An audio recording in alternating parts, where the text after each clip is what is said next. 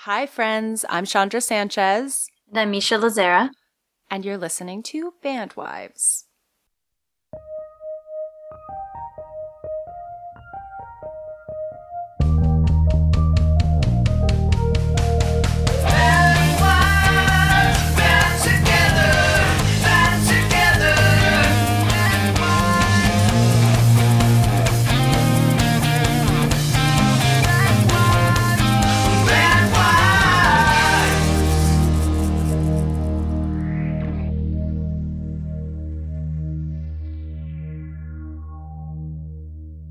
Hi, Misha.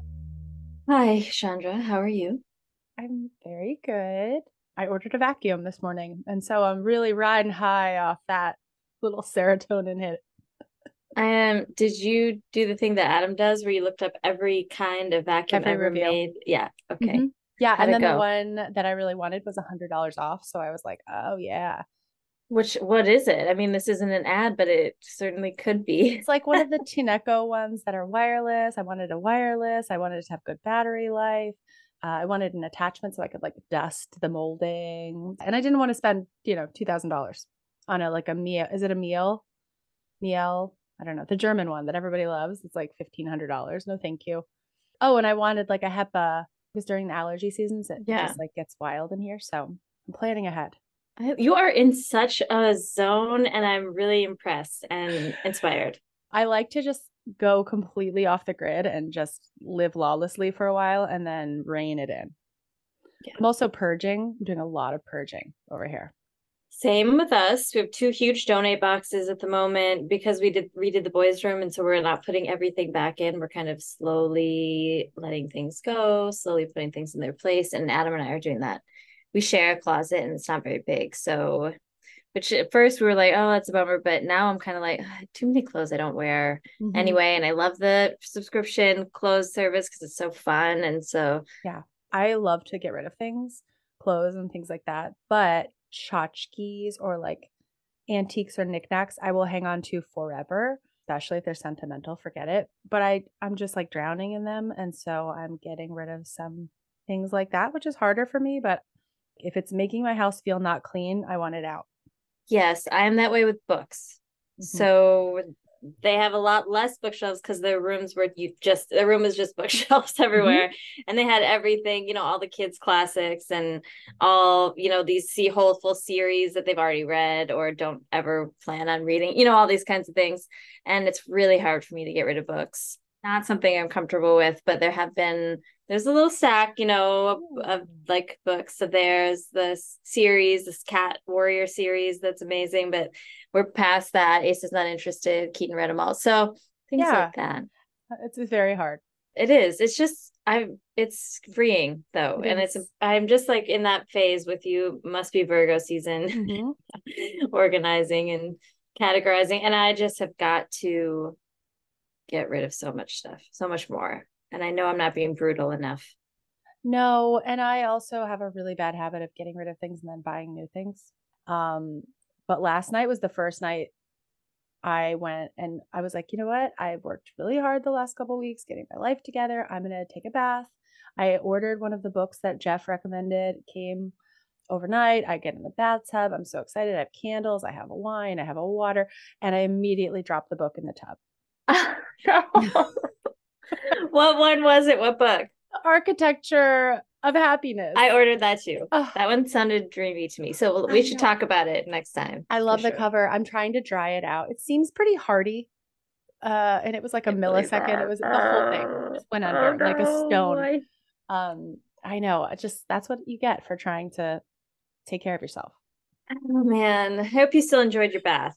I did. I did. Oh, good. Uh, and I also want to talk about the thing I sent you this morning about the woman who is going to grave sites where on the gravestone is a recipe written. She's making the recipe and then she's taking it back to the gravesite and sitting and having a snack with the deceased. Like our interview with Jeff has me thinking about all of these little niches and rabbit holes in the world that you can deep dive into. And I think that's what I've been missing the last few months is like a weird interest. I have never seen a recipe on a gravestone. So I didn't even it had never occurred to me. And I just think that's so beautiful and what an interesting hobby.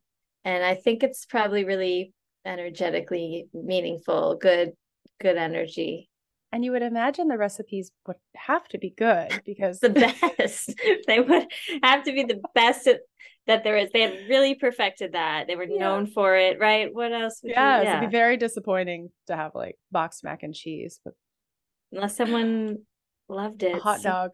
Yeah, I guess. Yeah, I want her to like have a picture book so we can see some of these recipes. She apparently has a TikTok, which I don't mess oh. with but like tremendous amount of followers who are just watching her journey. I have a lot of questions about where she gets how does she source these? I guess maybe people will send mm-hmm. her ones that they know of. I saw that a line about it and it said that people inform her when they see one. So cool. Yeah. I want to make some of those recipes. It could be a whole recipe book. You know, a recipe's important enough to go on a headstone. I mean, what recipe would you put on yours if you had to choose one? Oh gosh, this is such a hard question. Gosh, it would be something baked, probably. Probably like a banana bread. Something that I just know in and out and feels like home. Yeah. You know, like a chocolate chip cookie, like something that I know I do really well. And it also it's... can't have a lot of nuance because you don't want someone to remake it and then miss something or, you know, it can't be complicated. What about you?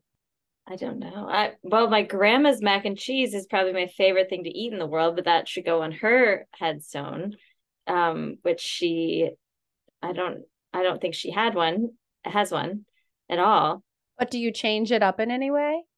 I am no, not when I. I don't make it very often. It's Velveeta. she uses Velveeta and regular milk and regular butter and salt and pepper and elbow macaroni and that is it. it was like her ratio because it's soup. It's like what it's like so milky it's soup. Yeah. But there's enough cheese to like make the soup taste amazingly. Like yeah, and it'll like absorb into the oh. pasta. Oh yeah. the mac and cheese like she make the best.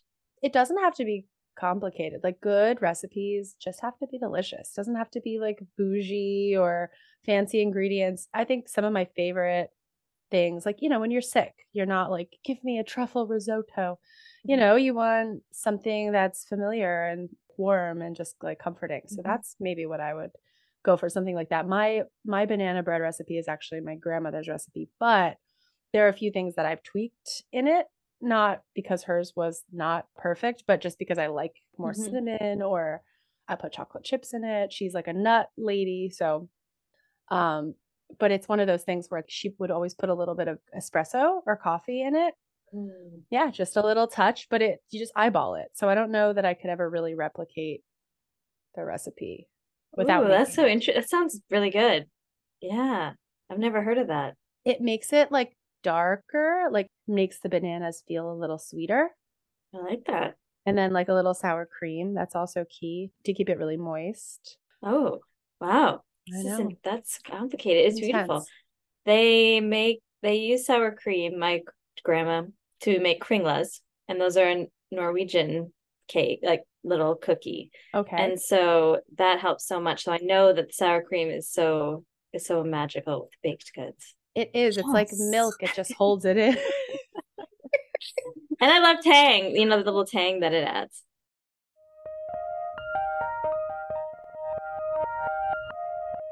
I love that Abby just jumped right into the sour cream. She's like, yes. Oh, yeah. Co-sign. Absolutely. Sour cream with everything.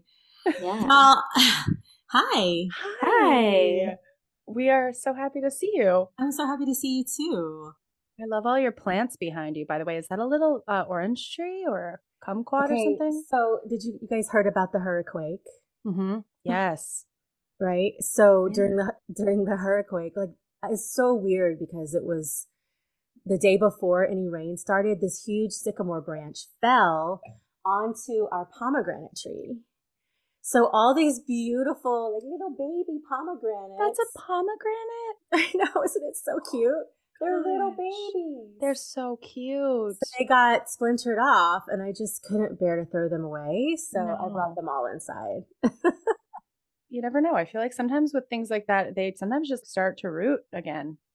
No, it oh yeah, this one it might. Yeah. It might. Yeah, because when we moved into this house, you know, almost 20 years ago, there was no pomegranate tree. They had cut it down to take photographs because it was in the way of the house. I know. and then like I don't know, it took about 10 years. All of a sudden we're like, what is this, you know, incredible tree making fruits? Oh my god, it's pomegranate. So anyway. It hurts my heart. So, so weird. But they're resilient, so yeah. The fig trees too, you can cut them all the way down. The squirrels cut my fig tree all the way down and then it got bigger than it was before the next season. So wow. Yeah. I love it. Well, do we want to jump in? We'll introduce you first and then we can just like jump right in. Okay, thank you. So today we are welcoming Abby Wills to the show. Abby is a movement, mindfulness, and social emotional development specialist with over two decades of training in yoga practices. She's also co founder and program director of Shanti Generation, which provides access to yoga and mindfulness classes for teens and older children via live, virtual, and streaming programs. Abby is also the mother of two lively boys and lives in Southern California with her husband, Aaron, who you may know as bassist for the band 311. Welcome to the show. We're so happy to have you. Thank you so much. It's so good to be here. Did I get your bio correct? Let's Yes. Am I missing anything pertinent? Let's Oh, I'm sure it'll come up over time. good, good. Well, let's kick off with the question that we always ask first, and that is what are you juggling this week? Oh my goodness. Well, because I work in the field of education, we're just starting back over the last few weeks. So this week is bananas. Um, I am planning several upcoming like webinars and presentations with colleagues. Um, we're working with um, the Child Abuse Prevention Council in Ventura County.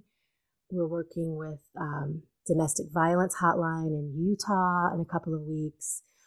I am also in the middle of a book release. Our my first published book is coming out right now. So there's so many different responsibilities with that webinars and writing and my two co-authors and I are meeting tomorrow night to celebrate finally. That's really exciting. Um, I don't know. There's so, just so many things. I am on a board at a brand new music related nonprofit, and we're meeting this weekend to get things going. So we just, uh, there's just so many things, a lot of balls in the air, but it's all good work. And luckily, my kids are being incredible during this first week of school and allowing it all to happen. Can you tell us about the book that just that's coming out? And congratulations. Thank you. Yeah, yeah. it's been it's been a three year process or more. It might be longer, it might be four at this point.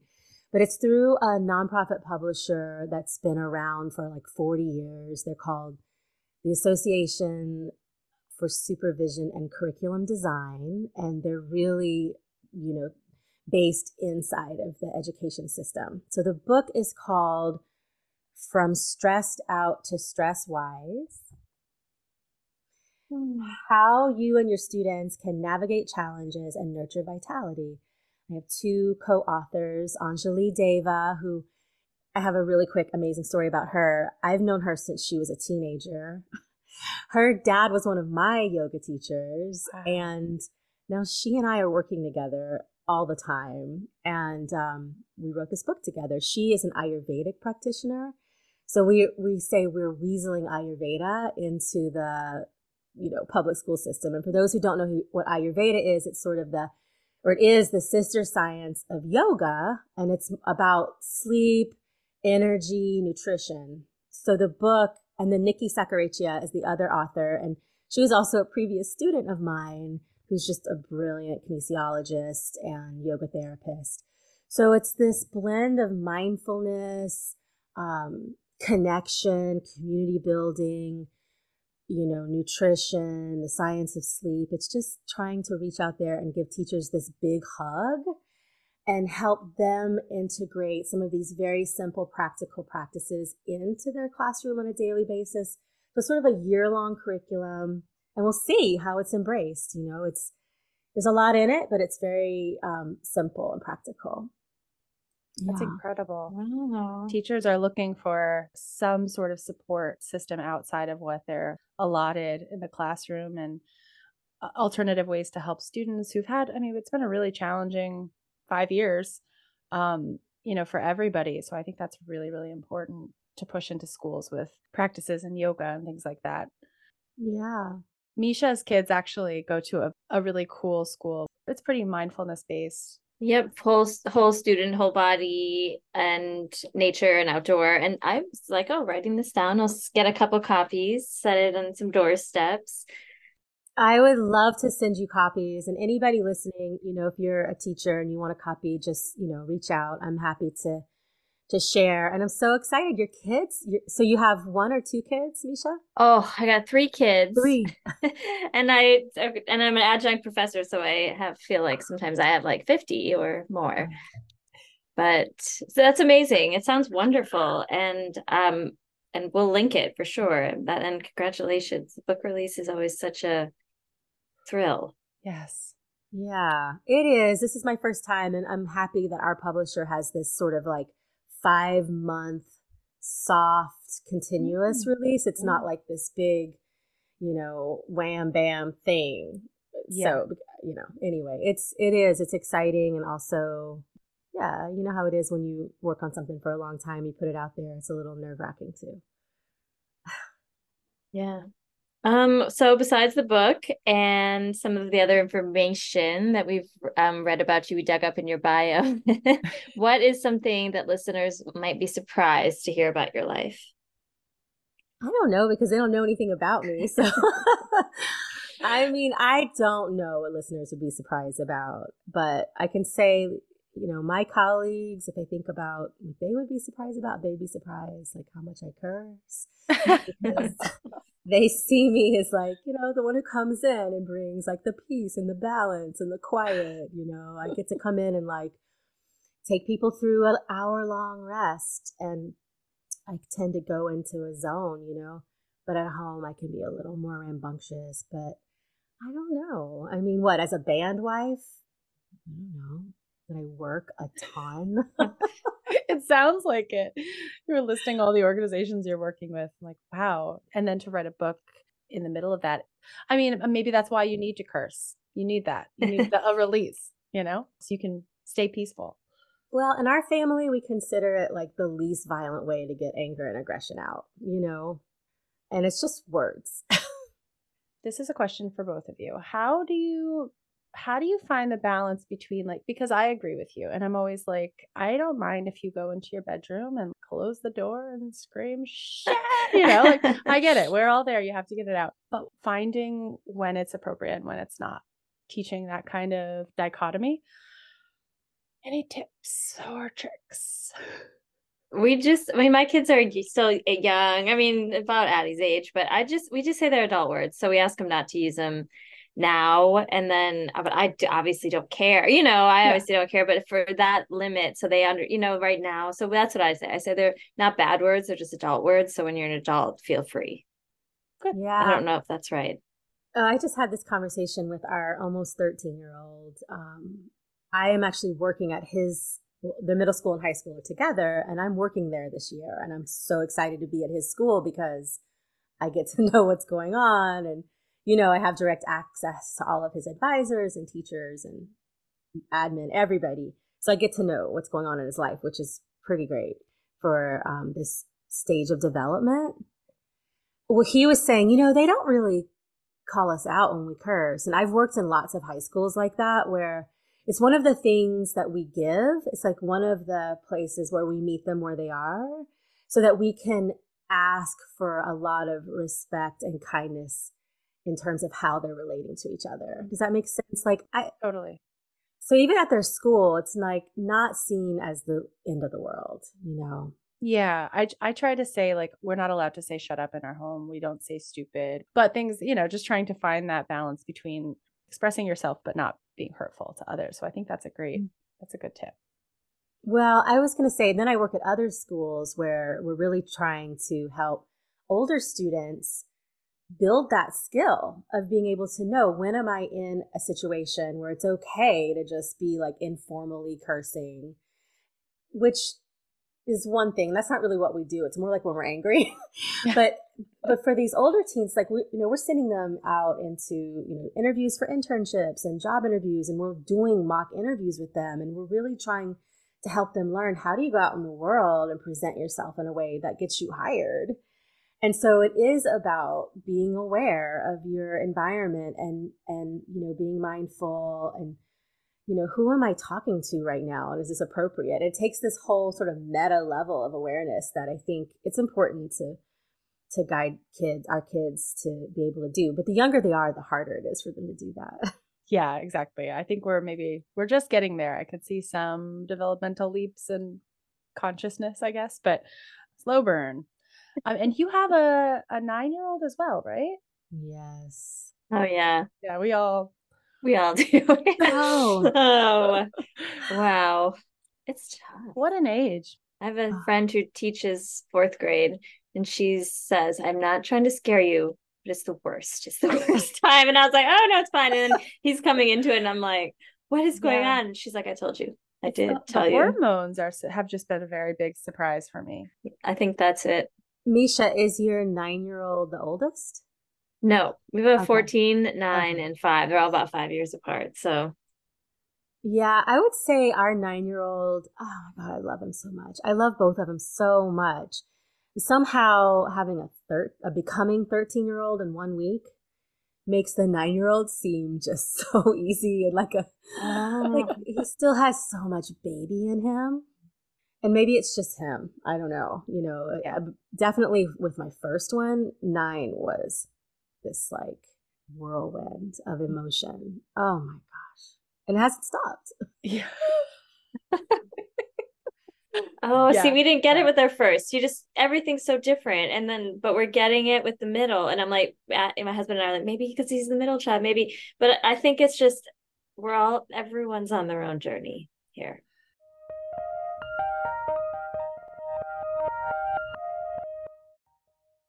Join us next August to discover the delicious vino of the Lisbon region on a six day journey of creative exploration, wine tasting, and visits to the vineyards and producers of the area. In Portugal, our days will be filled with creativity, culture, libation, and good company.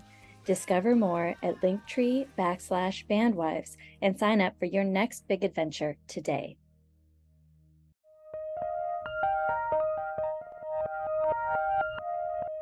Okay, so we want to talk a little bit about your background. So you're doing all these amazing things. Uh, obviously, you've had 20 plus years doing this practice, and tell us a little bit about your background and then three things that you're proud of past, present, future, all in one. it's a lot. Well, yeah. I mean, I would say the yoga, meditation, um, has been like a really central part of my life since I was a teenager. I grew up in Louisiana, and when I graduated high school, I couldn't leave fast enough. I really just needed another like pond to swim in for so many reasons. Um, so I went far away to Alabama for a couple of years and and went to university there and that's when I st- just I was taking philosophy and communication and theater. Just like I had no idea what I wanted to do, but I knew what I was interested in. And in philosophy classes, I found Eastern religion, philosophy, culture, and that was it. I was like, oh, okay, this is how I see the world. Like the cosmologies of Buddhism and Hinduism and Taoism and Jainism and you know all of these Eastern. Um, some of them are religions, some of them are more like uh, ways of being, ontologies, epistemologies, however you want to look at it. Um, I just found myself in there, and I had not connected to the Western sort of religions and ways of seeing the world. Um, so that was it. I just sort of got on that train and I moved to LA. Um, there was some guy that I was definitely hoping to continue a relationship with here. Um, you know, and now we have two kids and a life together for 30 years. but also because I was pursuing just more, you know, teachers. There weren't a lot of, there were no yoga teachers in Alabama at that time. So yeah, and then fast forward, you know, I just dove in. I took as many trainings and went to India when I was 22 years old, before cell phones. I didn't have like, you know, there were no reservations. It was just you go and figure it out, you know. Um, I did have a reservation at an ashram and spent, you know, a few months there learning and just diving into the culture and and then it's so I kept going with that and I was teaching a lot around Los Angeles. This was like before Madonna's Rolling Stone cover with the henna. so it was kind of before yoga became this like white woman practice. You know, like white women sort of took over the practice at some point and created this studio system that I just I was allergic to. So it was before that. And then once that started happening, I was like, I can't really do this. This is not this is not honoring the roots of the practice. It's not embracing the, you know, the wholeness of what this practice can be. It just became this like thing about getting a yoga. Um, so I kind of, I definitely pulled away from sort of the yoga studio world then. And that's when I really started working more with schools, bringing, you know, yoga, mindfulness into public schools. And then I realized I just had sort of this gap of knowledge. I needed to understand more about how the school systems work. So I went to uh, a college here in Pasadena, California called Pacific Oaks. That was a really seminal experience for me. I spent about six years there studying human development and social change theory. That's where I learned a lot about all the isms, right? Sexism, classism, racism, ableism, all of these different sort of social constructs that we've built around our species that create hierarchies of power. And so over time, like I've really married those two sort of big um, domains of contemplative practice, including yoga, and then social change and human development. So the work that I do now is more about, you know, like I have a class at a school called Wonder Wisdom Vision Lab. And so it's all about like, where's our sense of wonder and awe and how can we apply that to a vision for change? Like, what do we really care about? How can we create more of that in the world? Or what's getting in the way of collective and community care? How can we change that? So it's, it's it's not just like we don't get on a mat and do a flow of yoga. A lot of people have that idea. It's not at all what we do. It's really about you know what's what kind of world do we want to live in and how can we each contribute in in in some small way to that. So, I mean, that was a lot, but I think, and I think about the past, I think I'm, if I'm proud of anything, is just being open minded, you know, and staying open to what's happening and how I can contribute in some little tiny way. Um, present, my kids are kind people. I'm proud of that. And future, I don't know. I don't even know how to answer that. How do you answer that question? your book serves the future too. Impact. Mm-hmm. Mm. Yeah.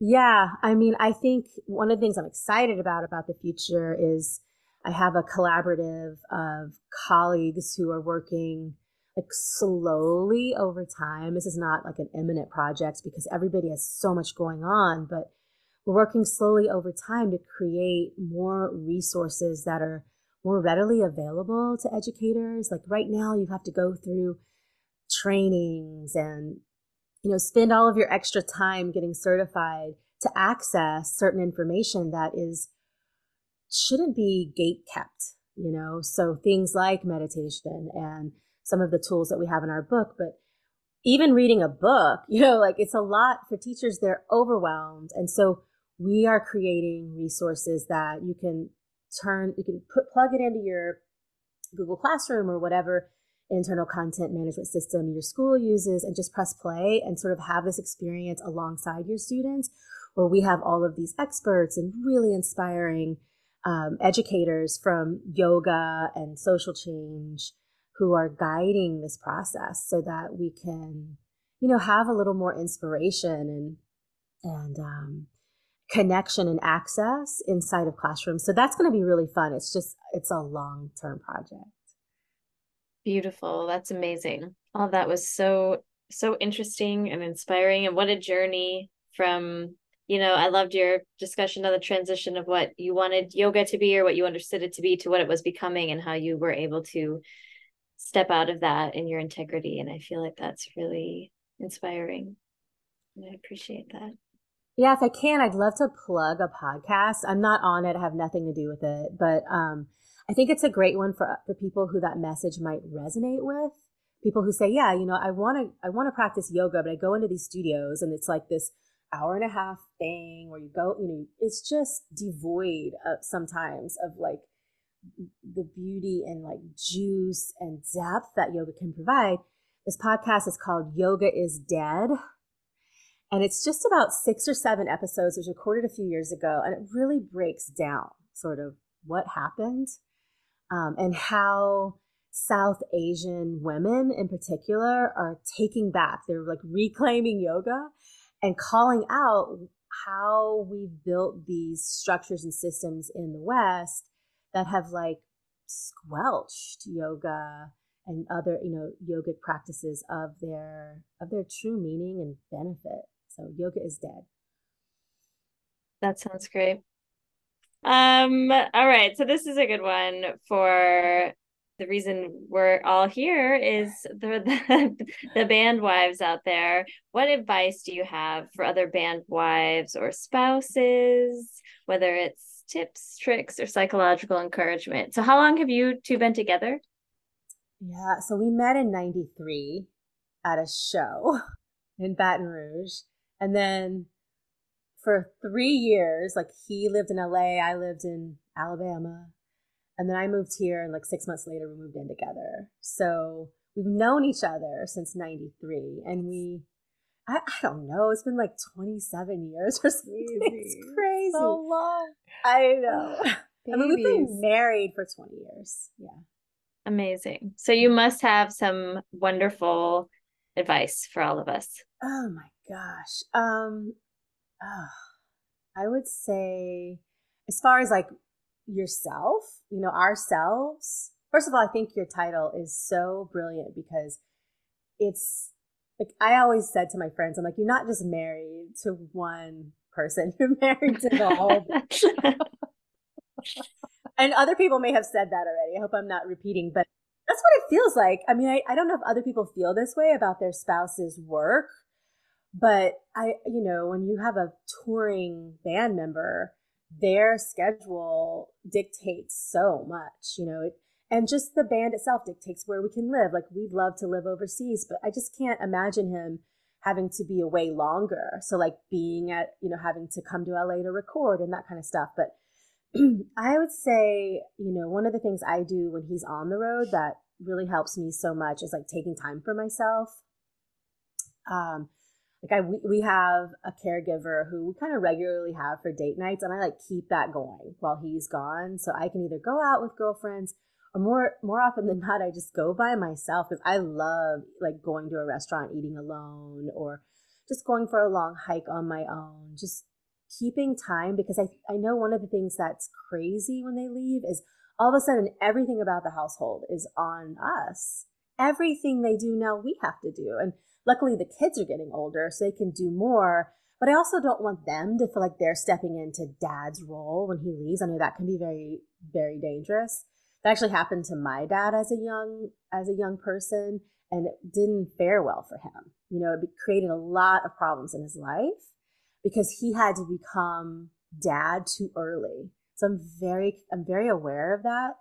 Um, so like, you know, calling on friends and family to help. You know, when your when your spouse is gone for months at a time, if you're in the military, right, if you're going to have a support system, I think we need the same support system. Um, just because you know our guys are out having so much fun. I'm just kidding. I'm just kidding. They're not. They're actually not. Long time ago, yes, but not anymore. Um, I think in terms of the relationship is like keeping asking. Like I just discovered recently that Aaron, ha- you know, it's really hard for him when he texts me and I just won't respond because I'm in the car driving 10 different places, like literally, like I'm driving between four different workplaces in one day, two different schools. Other people's kids are in the car. Like, I'm that mom who I'm like, yep, send me your kids. I'll take eight kids for a sleepover. I can do that. I love doing that. I love it. And so when he's gone, I'm just in this zone of like caregiving. And I, I assume like his needs are being met. But he told me, he's like, it really hurts when you don't. And I thought, oh my God, I'm so sorry. and so this last time, you know, last few times he's gone out, I've been really aware of I've even like pulled over on the side of the road to, to, text him back to be like, I'm here. Like you're always on my mind. You're always in my heart. And if this little thing means so much to you, I'm just so glad to know that because honestly, like it, text means nothing to me. It's, it's mm-hmm. just a, it's just a way to get things done. I don't feel like warmth from text, but yeah. now that I know, so anyway, I just think like checking in all the time, like what's working for you? What do you need? I mean, for him, it's probably too much checking in, but he's learned over time that that's what I need. It's like, I need those check ins. Um, yeah, there's a couple of things. That's so funny you say that because I I'm like the one word texter only with my husband because I'm like I'm gonna talk to you, but you know I'll talk to you like later tonight. I'll talk to you in the morning, whatever. And he'll get he'll start to spiral and think like something terrible has happened, and he'll start to he figured out how to intercom all of the Apple homes around the house. And so I'll be like, you know, doing a thing and I hear him, hello, it's me, text me back. Like it's everywhere. It's terrifying. Aww. But that's sweet. It's also shocking how after what, 27, 30 years, like there are still things about your partner that are surprising. Things that weren't important become important. And it is so important to check in because you just sometimes you don't know the person who's been next to you because they're changing at the same time that you are and settling into these different roles. And it's just always, always a process. Listen, I think I have a few years on y'all. Everything starts to change. I mean, for me as a 48 year old woman, oh my God, everything is changing. Like I am not the same person for sure that I was when I met him at 18 years old.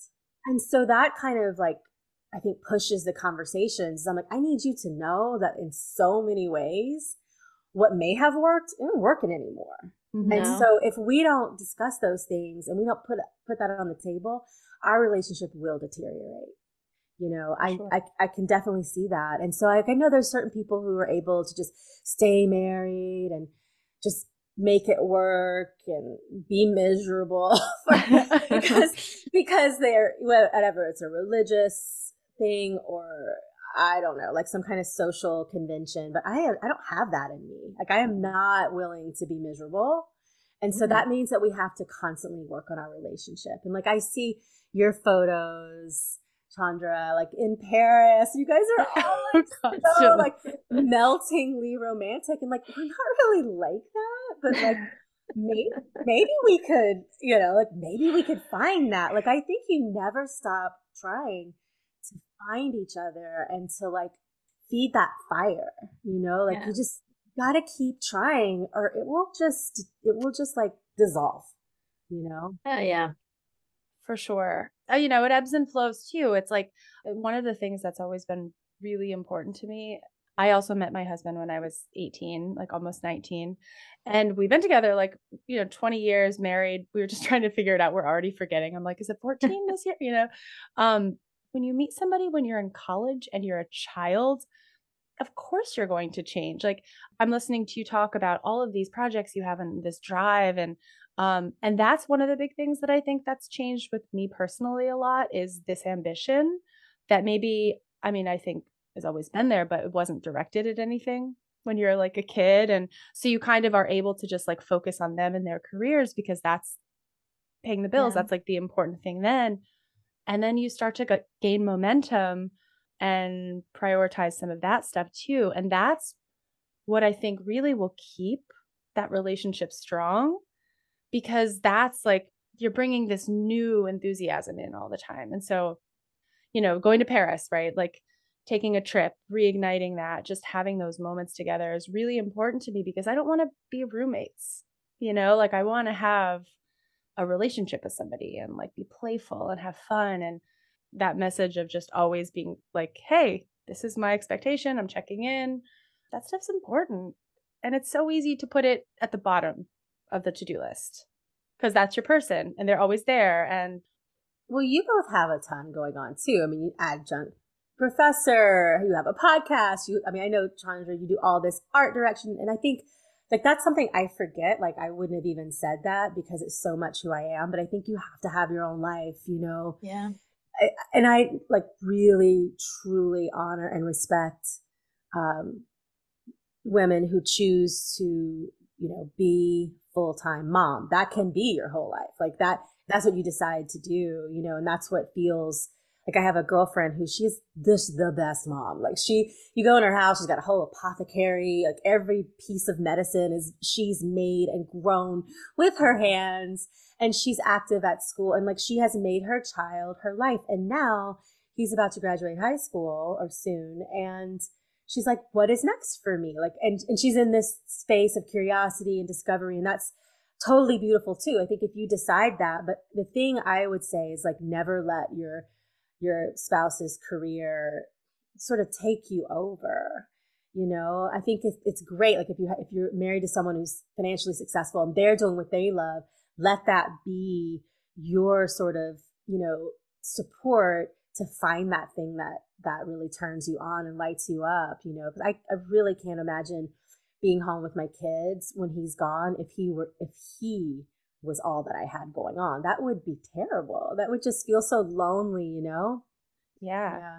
I think motherhood can be a similar thing. I feel that it is for me anyway, where it's like motherhood is not all consuming for me. It's almost like it's inspiring me to find out more about who I am while I'm guiding, ushering this human into his life and through his life. But we're learning very much together um, instead of feeling like oh no, I am the end all for you. Like I know I'm not the end all for him and neither is my husband. He's just we're guests in his life and and like you I think there's so much to be learned from your kids about who you are and from your spouse. You're just reflecting each other all the time. So um we hear that advice a lot. In fact, from a lot of mental health professionals that we've had on the show. That's kind of the go to is like always have your own thing.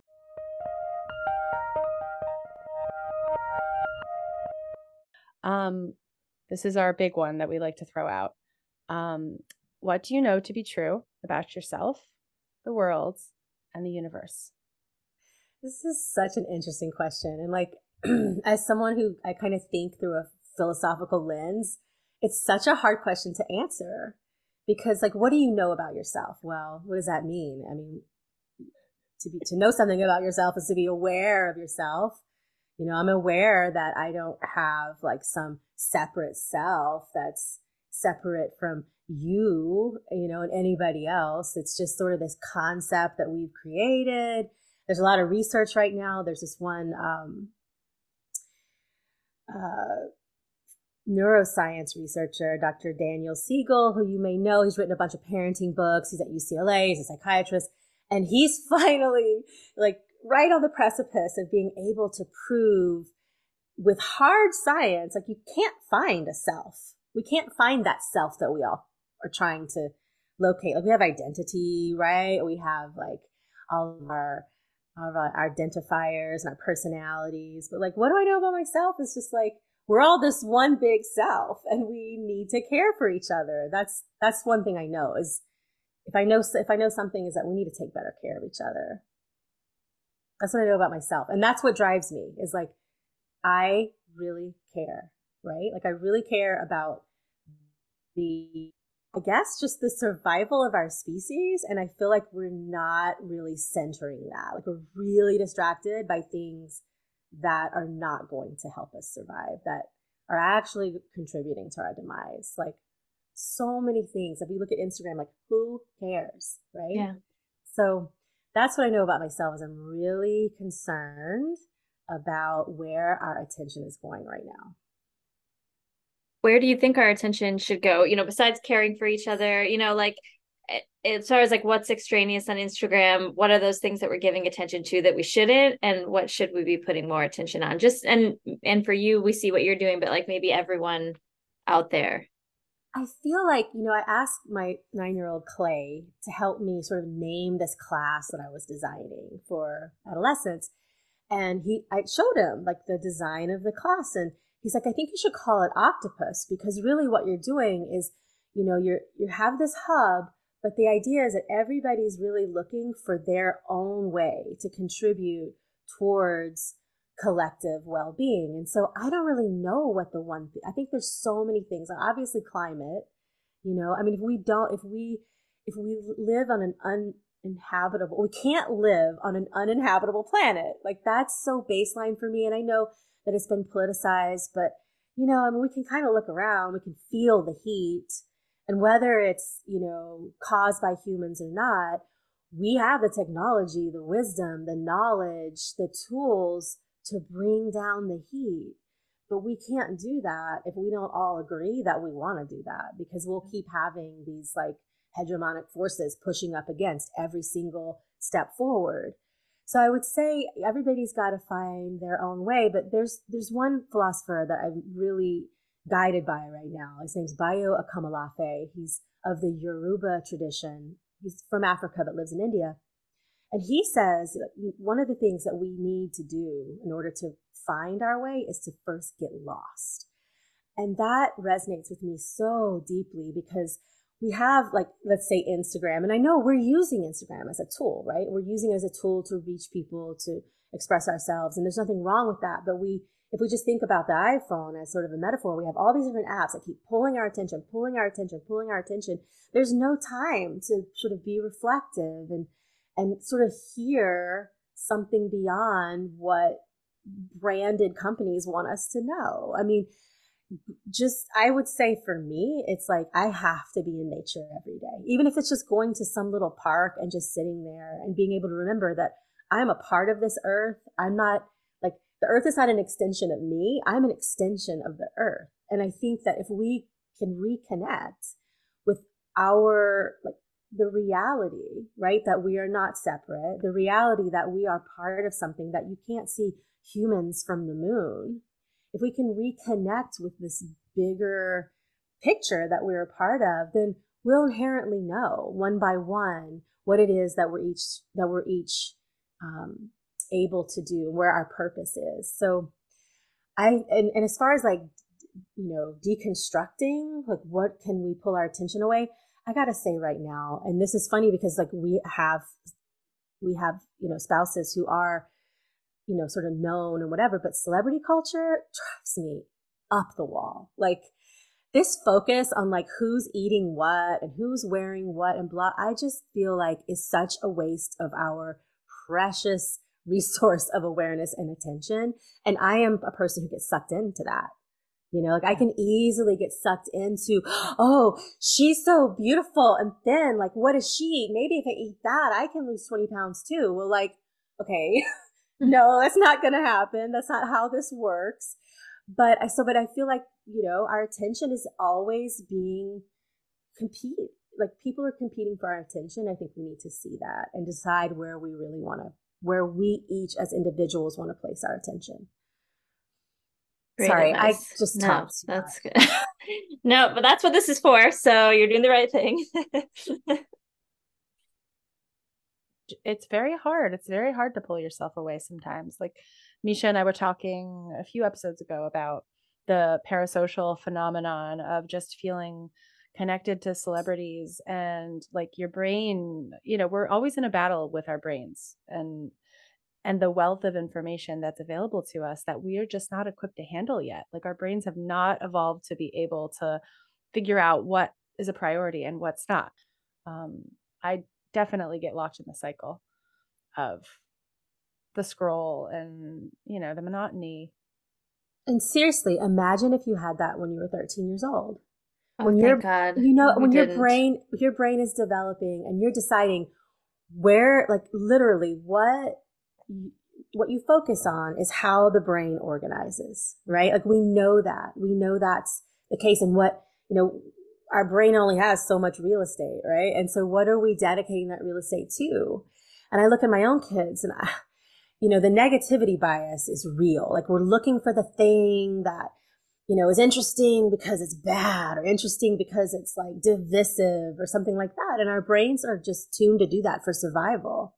So I'm very concerned about adolescence right now and how their brains are developing when they're when they're caught in these constant in this constant scrolling and how these algorithms are evidently set up to to feed them the thing that they don't really want to look at but it's like a car wreck you can't look away mm-hmm. you know like i've had i have a friend who who understands like he's really um, on the cutting edge of technology and social media and everything he understands like how these algorithms are built and he's like it's not the thing that you are really interested in that keeps being fed to you. It's the thing that's the most sensational because they know that's where you're going to get that dopamine release. That's where you're going to keep coming back for.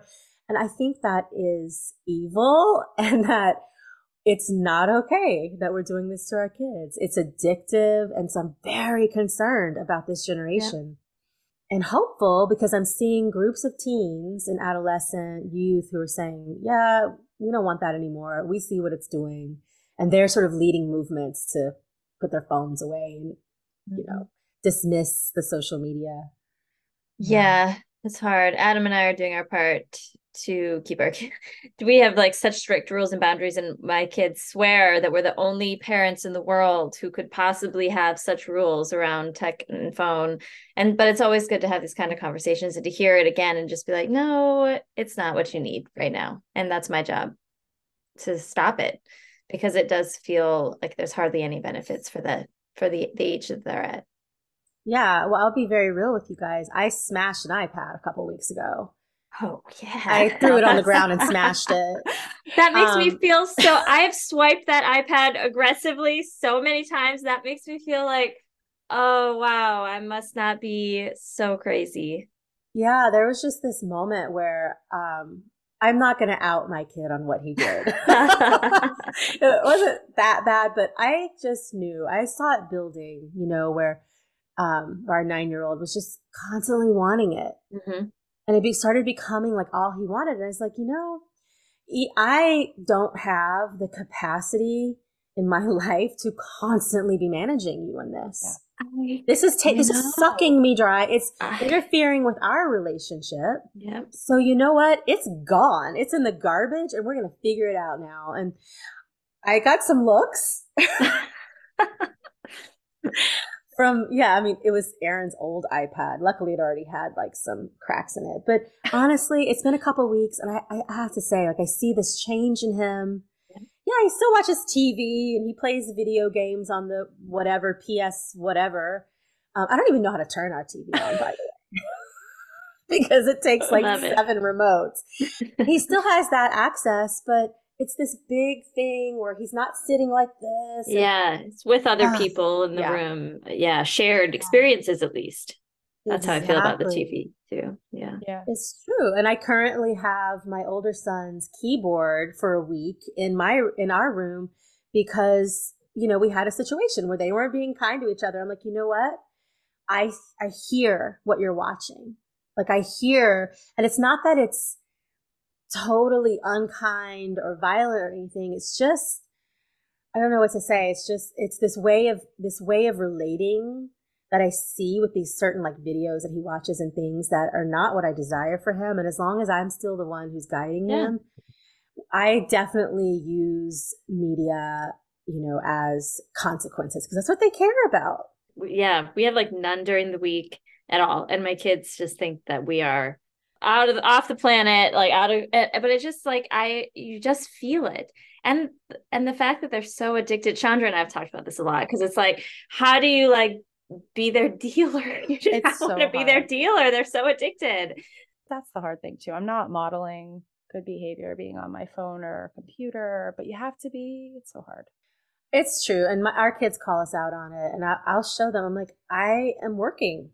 You know i am i am here answering this email or sending this thing in or meeting this deadline so I can still be in this space with you. I don't have to go close myself off or go to some office. And if it, you know, if it's really a problem for you, we can talk about it. But usually when they realize like, oh, I'm not just on here having fun. I'm just mm-hmm. making, you know, like this is part of my job or whatever. But I think it is a huge issue that none of us really know. But... No. And the social media, like I can't even imagine what that must be like. We're not in that phase of our lives with him at all. He's not interested, but God, I cannot imagine when they start to want that. We're not either. no, I think we're just like 18. Like, okay, when you when you're an adult, we just can't abide. It's too No, dangerous. I can't babysit it. I can't like be checking your messages and there's so many weirdos in the world, but there's also just so much cruelty between kids and like I don't know, just it's not good. Comparisons and bad things. It's a huge problem, and we have to be so careful with our kids. Uh, my friend who works in tech, he said, "Listen, letting your kid even get on the internet unsupervised is like dropping them off downtown with no shoes and no money, and just leaving them there." Ugh. Oh my god. Well, then off to smash an iPad. Wait, did we get the world or the universe? We're all one. We are one. We're And not we're- separate. We're not separate, but we are not the same. We are very diverse, and I think if there's one thing I know about the world is the world is incredibly diverse, and I think that you know trying to homogenize things and make everybody learn the same thing at the same time, and you know learn the same thing in the same way. I don't know. That's two different ways of saying the same thing. Um, trying to make everybody, you know, just homogenizing everything. And like, you know, I think about white supremacy and I think about racism and how like we've created all these systems that give certain people more power than others. And yeah, I think the world is really hurting. I know the world is really hurting and suffering and that that's in some way just a part of being here, but we can minimize it. And I think that I think the beauty of the world is the diversity. I And look at all the different species. And like I every day just am in awe of plants and flowers. Like it just stops me in my tracks. So beautiful. It's the same with people. The world is full of beautiful, different people. And if we can honor that and and respect it, that the world can be less painful for all of us, I guess. The universe, I don't know. The universe is just a mystery. I don't know. I think it's all about for me it's about diving into the mystery. I just I can't even wrap my head around like how big this universe is. But then again, maybe it's grain of sand. The known universe might be a grain of sand. It might be even bigger than that. You know, I, I show this video to my high school students. It's by Tom Chi. He's a Taiwanese astrophysicist. You got to look it up. It's called Everything is Connected. You look, look up Tom Chi and it's like his TED talk. And he talks about like how we couldn't be here if it weren't for billions of years ago, these cyanobacteria, billions of them, like creating, they're like algae creating oxygen. You know, like that blows my mind. Like it's mind blowing to think that we, we couldn't, we wouldn't have oxygen and the ability to breathe if these little bacteria didn't exist millions of years ago and like our breath like what just take a deep breath and like remember that like the outside is coming in and then the inside is coming out. Like it's just the mysteries of life to me are mind blowing and that's what i feel like would be great if we were a little bit better able to dive into the mysteries of the universe with kids and schools so that we could be in awe that we are on a little marble like flying through space you know? I don't yeah it's some for me it's not what i know it's like what i don't know that it's really inspiring to me Perfect. Lovely.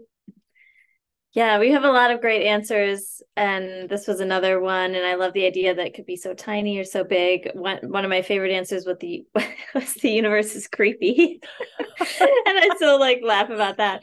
But I I think that it's yeah, you make some really beautiful points. And now we're gonna move on to a much lighthearted, much more lighthearted, easier questions. These are our rapid fire questions. And so our first one is we just want to know what you are binge watching, reading, or listening to right now. okay i don't watch a lot of tv but i did love succession and i think i watched the whole thing three times i just thought it was great mm. I love Ezra Klein's podcast, the New York Times opinion reporter. I listen to it every, well, it's only once a week now. Um, there's another podcast called Into the Wild, which is fantastic. I binge that one. And I'm one of those people who reads like five books at one time because I, I have to digest them. So I like read a chapter and then I need to digest it for like a month. But my favorite book right now is called Hospicing Modernity It's by Vanessa Machado de Oliveira. She's a professor at um, uh, University of British Columbia, and it is blowing my mind. It's just all the things we're talking about, but like, how do we actually move into a different way of being in this world? And poetry. I read a ton of poetry. Who do you read? Whose poetry do you read? I um right now I've just recently picked up Ada Limon. Oh, I love her. I've seen her speak three times. Uh, she's so beautiful. Her voice, her speaking voice too. Oh, I haven't heard her speaking voice. Yeah, she does a podcast called The Slowdown, I believe. And it's her reading poems. She's a performer. It's amazing. Oh, I'm definitely going to have to. That, that's that's my next thing. I still love all the beat poets like Allen Ginsberg and you know Ferlinghetti, Bukowski, Kerouac, all of those guys. I always end up going back to them. But recently, Jane Hirschfield. Um, who else? Ocean Vuong. Oh yeah, yeah, beautiful. Yeah, I mean, I just haven't really met a poet that I don't like, unless well, some of the like older crustier. yeah. oh, beautiful. Great recommendations for sure. Wait, did y'all read, did y'all listen to the retrievals? Mm-mm. Oh my gosh. It's a New York Times podcast. I, you gotta look it up. It's about women who are getting their eggs retrieved for, I guess, IVF.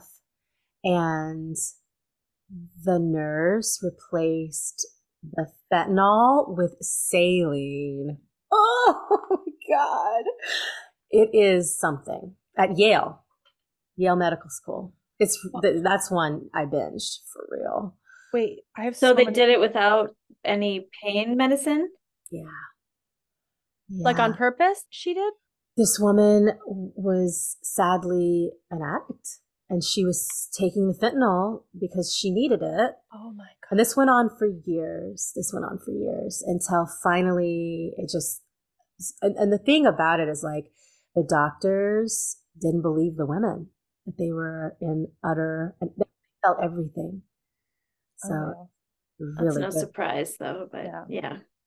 Yeah, that's a whole other that's like a full podcast weekend. exactly. Yeah. Whoa, that is crazy. No, I haven't heard of that. Speaking of listening, what would your theme song be? I really try to think of something funny. It's so hard. but there's just there's this one song that I have to say has been like my song for so long, and it's Fiona Apple's version of Across the Universe. You heard it? Love. It's from a movie. I can only imagine. She's so magical. She's so magical. And on 9 11, Aaron was on tour and I had to like drive across Los Angeles to go teach a yoga class to three and four year olds. And I was just like, how do I do this? What do they know? I just, I, you know, I didn't know how to do it. And that song was on the cassette in my car. And I just kept rewinding it. And it like for an hour, I just kept listening to it over and over. And it became like my grounding force because you remember, right? Like y'all were so young, but that day was just, so that's that's always my song. It's like a it's like a balm and a medicine to me. It's so beautiful. And have y'all said yours over and over again on the podcast? Mine is fluid. I think mine was a Fleetwood Mac song. Chondra, do you remember yours? I think mine was Wildflower. Oh. Yeah. But in any given day. Yeah. I've heard so many good answers too, and I'm like the circus theme song really, yeah, oh, yeah. really resonated with me. Mm-hmm. yeah, and then we were like thinking about like I was thinking about like X Files theme song because that would be a good life theme song for me now and all our alien discussion and all the news of the worlds. All right, here's our last question. It's been such a pleasure talking to you, and we really appreciate you joining us. And it flew by this whole conversation. So now we're on our last question. We barely even talked about bandwife stuff, I feel like, in this interview, which is great. Yeah, it's perfect. But one small thing or guilty pleasure that you look forward to when Aaron is on the road? Oh, I bet people have had such good answers to this. And like, okay, here's my real answer. Like, I don't think any pleasure should ever be guilty. You should just like dive into your pleasure. And honestly, I have the stupidest, boring. Oh wait, sorry. Oh, boring, boringest answer. My son's running upstairs right now. sorry, I'm so sorry. Um, you know what it is? It's like I'm not a coffee drinker. I drink tea, and he has this massive coffee setup. He's like a pour over guy. So there's like this, and there's the tea kettle, and there's this like giant uh, thermal thing that he puts it all in. And, his, and then he drinks, he uses honey. So it's like all this honey and like this. I put all of that away. I have like this whole counter space that's just empty. And it's, it's just something about it that just makes me feel like, oh, okay, I can breathe more. And as soon as he gets home, I like put it all out again. I don't know. That's my, that's my little thing. Other than that, I just feel like why wait to be, have pleasure when they're gone?